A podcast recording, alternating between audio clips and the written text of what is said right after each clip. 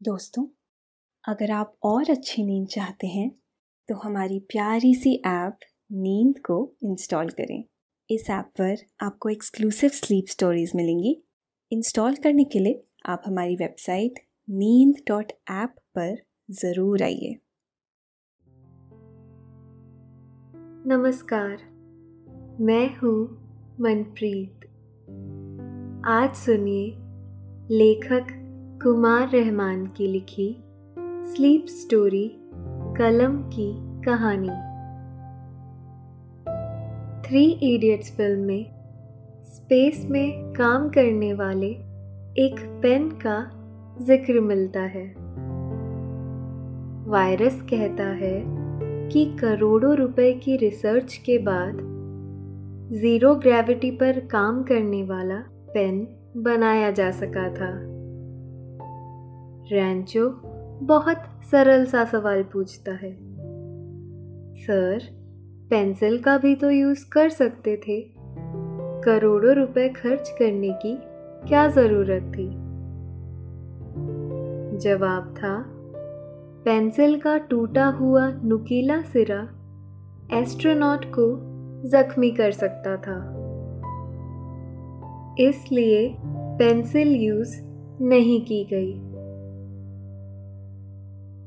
कुछ इसी तरह से बहुत लंबी रिसर्च के बाद फाउंटेन पेन की इजाद हुई थी।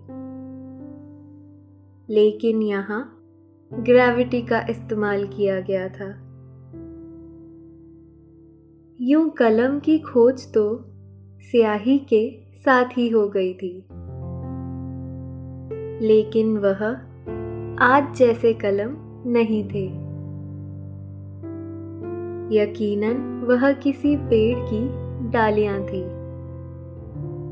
इन्हें औजारों से नुकीला बना लिया गया था। इसे ही बार बार डुबोकर लिखा जाता था और चित्रकारी की जाती थी। यह एक मुश्किल काम था। बार बार डुबोने और फिर काम में लाने में काफ़ी वक्त खराब होता था। दूसरी सबसे बड़ी जो मुश्किल थी, वह थी फ्लो को लेकर। कभी नोक पर रोशनाई ज़्यादा होती थी तो कभी कम। नतीजे में कई बार चित्र की रेखाएँ भी उसी तरह से मोटी और पतली हो जाती। लिखावट में भी ऐसा ही होता था। तब सुंदरता जैसी बातें बेमानी सी थी। बस काम चल रहा था। आखिर फाउंटेन पेन और फिर बॉल पॉइंट पेन तक का सफ़र कैसा था, यह बहुत दिलचस्प कहानी है। यह कहानी हम आपको सुनाएँगे लेकिन पहले आप अपने आसपास की सारी लाइट्स ऑफ़ करके आराम से लेट जाएँ।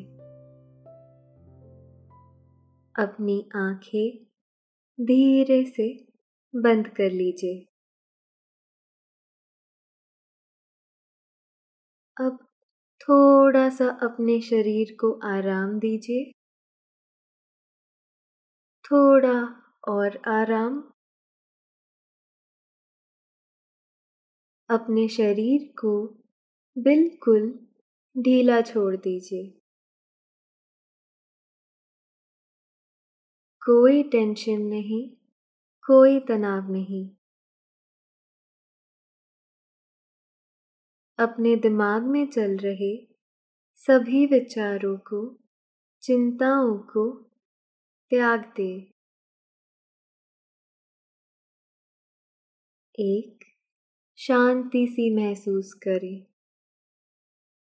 सब नेगेटिव पॉजिटिव विचारों को धीरे धीरे निकाल दें।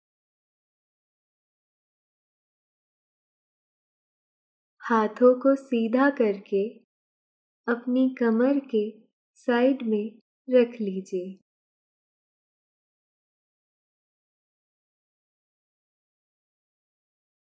अपनी सांस पर ध्यान लगाएँ। इसको धीमे या तेज नहीं करना है। बस ध्यान देना है कि कैसे वो आपके नाक, गले में होते हुए फेफड़ों में आ रही है और आपके फेफड़े फूल रहे हैं।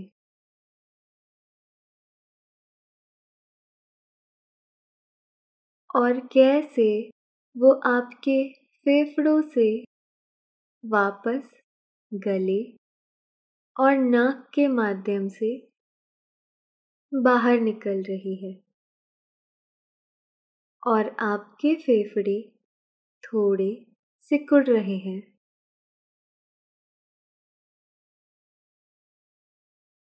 मन शांत। एकदम शांत। होता जा रहा है। आप अच्छा महसूस कर रहे हैं। खुद को काफ़ी हल्का फील कर रहे हैं। सब तरफ़ शांति है। सुकून है। खामोशी है।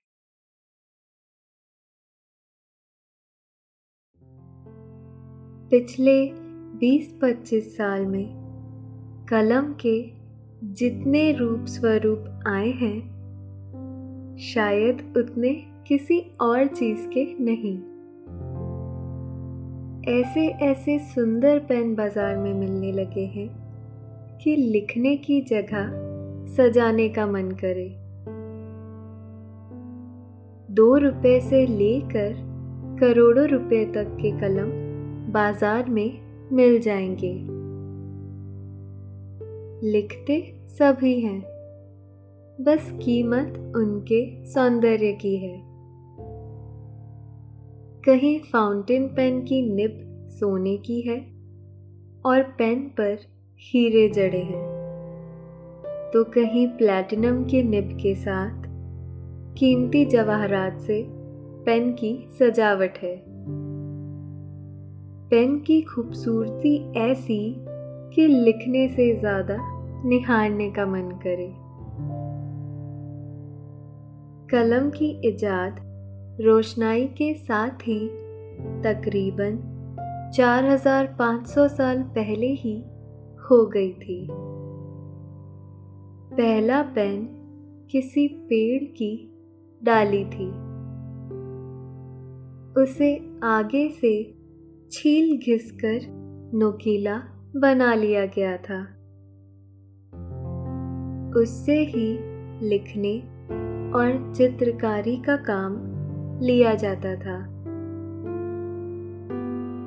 इस कलम की इजाद के कई हज़ार साल तक इसमें कोई खास तब्दीली नहीं हुई। बस फ़र्क आया इसके मीडियम में। लिखने के लिए शुरुआत में हंस के परों का इस्तेमाल किया जाने लगा। हंस के परों को आगे से नुकीला बनाकर लिखते थे। इंकवेल यानी दावात में स्याही भर ली जाती थी। उसी में इस कलम को बार बार डुबोया जाता था और लिखा जाता था। इस तरह के कलम में एक दिलचस्प कमी थी। पंख अगर बाएँ डखने का होता तो ठीक था और अगर दाहिने ढकने का होता तो वह मुँह की तरफ़ हो जाता। और कई बार नाक में टच होता। इससे लिखने वाले को छींक आ जाती। उस वक्त लिखने का काम इतना आम भी नहीं था। कम ही लोग पढ़े लिखे थे। इसलिए हंस के पर आसानी से मिल जाया करते थे। बाद में सुंदरता का ख्याल करते हुए मोर के पंख भी लिखने के काम में लाए जाने लगे। ऐसी तस्वीरें आपने कई बार देखी भी होंगी, जहाँ दावात में पंख वाला कलम रखा हुआ है। हंस और मोर के पंख ना मिलने पर कबूतर के पंख भी लोग कलम के तौर पर इस्तेमाल कर लेते थे। इन पंछियों के पंख मज़बूत होते थे और इन्हें आगे से थोड़ा सा काट कर खत बनाना आसान होता था। दरअसल, कलम से अच्छी राइटिंग बनाने के लिए पहले परों को आगे से नुकीला बनाते थे। उसके बाद उसे आगे से तिरछा काट दिया जाता था। इसे ही खत काटना कहते थे। इस तरह से कटे हुए पंख से लिखने पर राइटिंग बहुत अच्छी बनती थी। वक्त के साथ लिखने का काम बढ़ता गया। ऐसे में इतनी बड़ी तादाद में पंख कहाँ से मिलते? तो नरकुल और सेंठे के कलम बनाए जाने लगे। नरकुल बेंत की एक किस्म होती है और सेंठा पतवार का एक हिस्सा होता है। यह दोनों बाहर से थोड़ा सख्त और अंदर से कुछ मुलायम होते हैं। इसकी कलम बहुत अच्छी मानी जाती है। अभी कुछ साल पहले तक स्कूलों में बच्चों से शुरुआत में कलम और दावात से लिखवाया जाता था। इसका मकसद राइटिंग सुधारना होता था। अभी भी बहुत सारे लोग नरकुल की कलम का इस्तेमाल करते हैं। उनका मानना है कि लिखने का असली मज़ा इसी में है। पेन से राइटिंग अच्छी नहीं बनती है। इस तरह के कलम में सबसे बड़ी परेशानी यह थी कि कई बार स्याही ज़्यादा होने पर लिखते वक्त कागज़ खराब हो जाता था। बार बार दावात में डुबो कर लिखने से समय भी खराब होता था और लिखने में दो तीन गुना ज़्यादा समय लगता था। दूसरी अड़चन यह भी थी कि दावात को हमेशा साथ रखना होता था। कई बार दावात रिसने लगती। तो कपड़े और बैग खराब होते। इस परेशानी से निपटने के लिए एक ऐसे कलम की ज़रूरत थी, जिसमें रोशनाई भरी जा सके और उसे कहीं भी ले जाया जा सके। कुछ ऐसे स्केच देखने को मिलते हैं, जिसमें कुछ लोग एक ऑफ़िस में बैठे काम कर रहे हैं और उनके पीछे ऊंचाई पर एक छोटी सी टंकी रखी हुई है। टंकी में से पतले पतले से पाइप कलम के पिछले सिरे से जुड़े हुए हैं। और लोग उससे लिखने का काम कर रहे हैं। यह स्केच बताती है कि लिखने के लिए ग्रेविटी फोर्स के इस्तेमाल की समझ फाउंटेन पेन के आविष्कार के लिए सबसे अहम साबित हुई।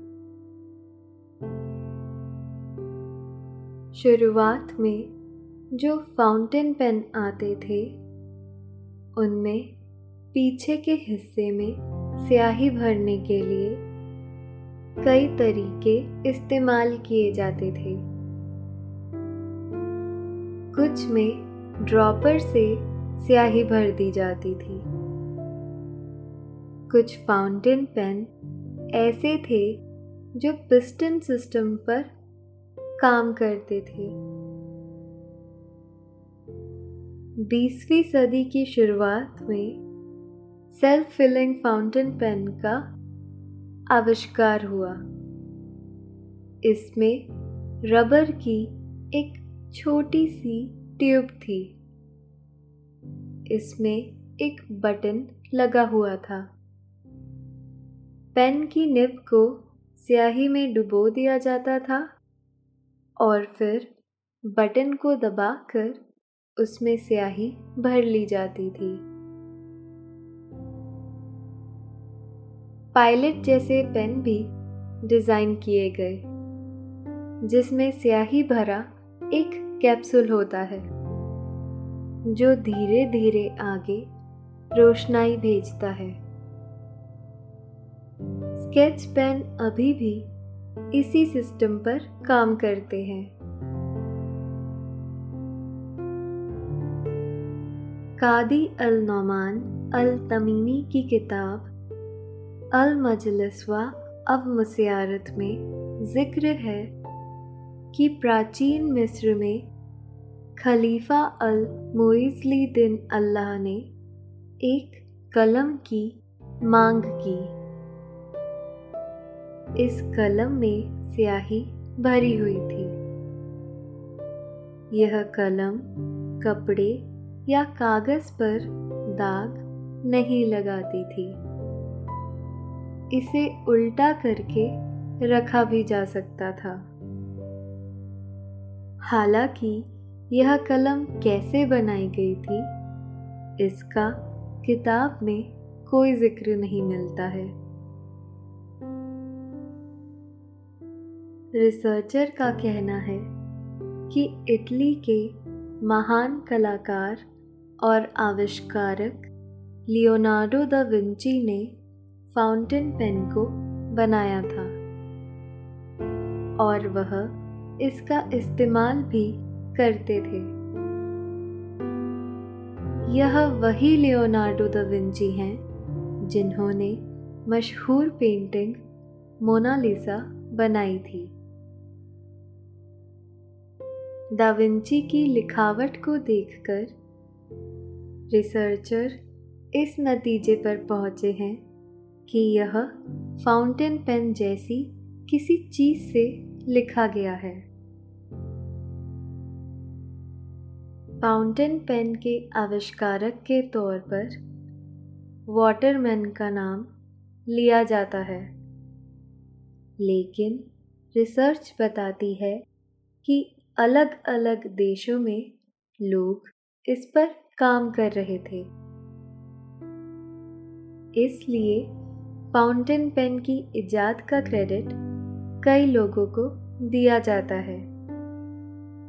जर्मन आविष्कारक डैनियल श्वेंटर ने दो हिस्सों वाला एक ऐसा फाउंटेन पेन बनाया था, जिसके एक हिस्से के अंदर स्याही को भरा जाता था। बाद में यह स्याही एक छोटे से छेद से निब तक पहुँचती थी। अंग्रेज़ नौसैनिक अफसर सैमुअल पैपिस ने सोलह सौ तिरसठ में लोहे की एक कलम डिज़ाइन की थी, जिसमें पीछे के हिस्से में स्याही भरी जाती थी। सत्रहवीं सदी में जर्मनी के इन्वेंटर डैनियल श्वेंटर ने भी एक फाउंटेन पेन डिज़ाइन किया था।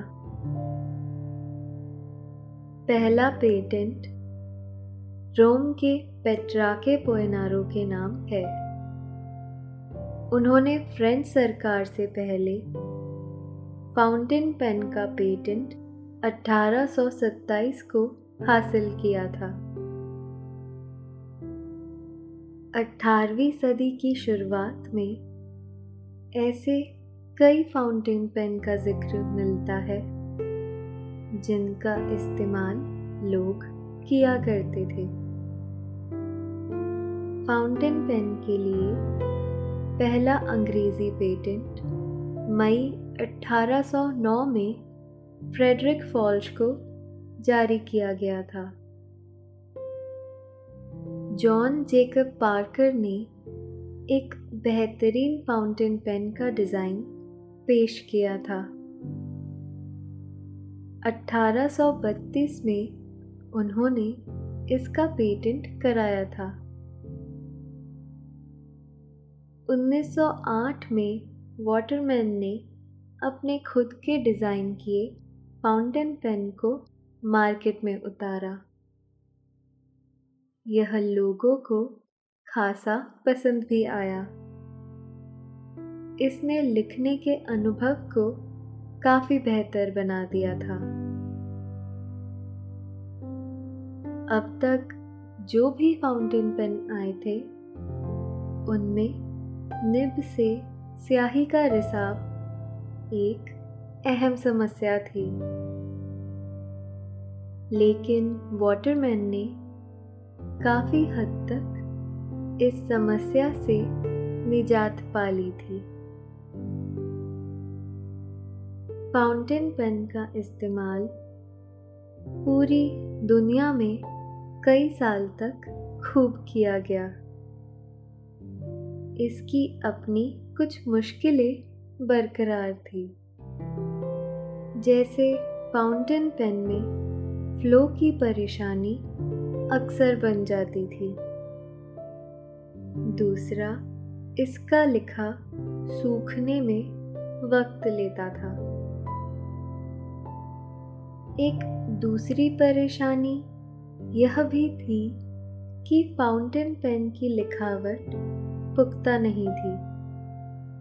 ज़रा सा पानी या नमी मिलते ही यह फैल जाती थी। इन कमियों को दूर किया गया बॉल पॉइंट पेन के ज़रिए। यानी एक ऐसा पेन जिसके आगे छोटी सी बॉल लगी थी, जो अपनी जगह पर तेज़ी से घूमती थी। और पीछे एक पाइप में भरी स्याही को कागज़ पर फैलाती चली जाती थी। बॉल पेन के आविष्कार की कहानी दिलचस्प है। अमेरिका में एक वकील थे। उनका नाम था जॉन जेकब लाउट। उनका लेदर का भी काम था। जेकब लेदर के टुकड़ों को काटते वक्त उन पर निशान लगाया करते थे, ताकि उसे सही जगह से काटा जा सके। यह निशान या तो वह पेंसिल से लगाते थे, या फिर फाउंटेन पेन का इस्तेमाल करते थे। लेकिन यह लेदर पर सही तरीके से चलते नहीं थे। और पेंसिल का निशान तो नज़र भी नहीं आता था। तभी जेकब के मन में एक ऐसे पेन को बनाने का ख्याल आया, जो लेदर पर आसानी से चल सके और उसकी रोशनाई नज़र भी आए। उन्होंने काफ़ी मेहनत से एक कलम बनाई, जिसकी नोक पर एक छोटी सी बॉल लगी हुई थी। यह बॉल पॉइंट पर आसानी से घूमती थी। और पाइप में भरी रोशनाई को अपने साथ लपेटकर निशान छोड़ जाती थी। यह दुनिया का पहला बॉल पॉइंट पेन था। जेकब ने अपने इस नए आविष्कार को 1888 में अमेरिका में पेटेंट करा लिया। जेकब के पेन में लेकिन एक खामी थी। वह लेदर पर तो अच्छा चलता था, लेकिन कागज़ जैसी नाजुक चीज़ पर वह नहीं काम करता था। इसकी वजह यह थी कि उसका पॉइंट बहुत सख्त था। यही वजह थी कि उस वक्त यह बहुत पॉपुलर नहीं हो सका। बाद में 1938 में अर्जेंटीना के लादिस्लाव होसे बिरो ने इसमें सुधार किया। उन्होंने अपने इस पेन के पॉइंट के तौर पर बॉल बियरिंग का इस्तेमाल किया था और स्याही भी अपेक्षाकृत थोड़ी पतली इस्तेमाल की। उनका यह सुधार कामयाब साबित हुआ। उनका यह छोटा सा कदम लिखने की फ़ील्ड में युगांतकारी साबित हुआ। उन्होंने एक साल में ही कई लाख पेन बेच दिए। आज पूरी दुनिया में बॉल पॉइंट पेन का इस्तेमाल सबसे ज़्यादा होता है। इसकी वजह इसका सुविधाजनक होना और इसकी स्थायी लिखावट है।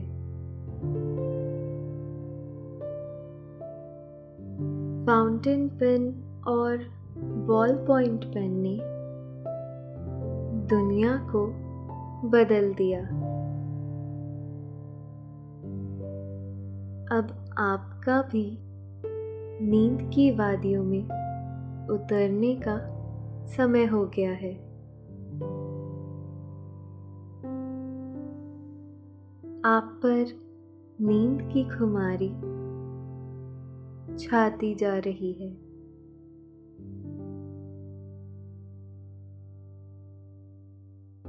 आपकी आँखें बंद होती जा रही हैं।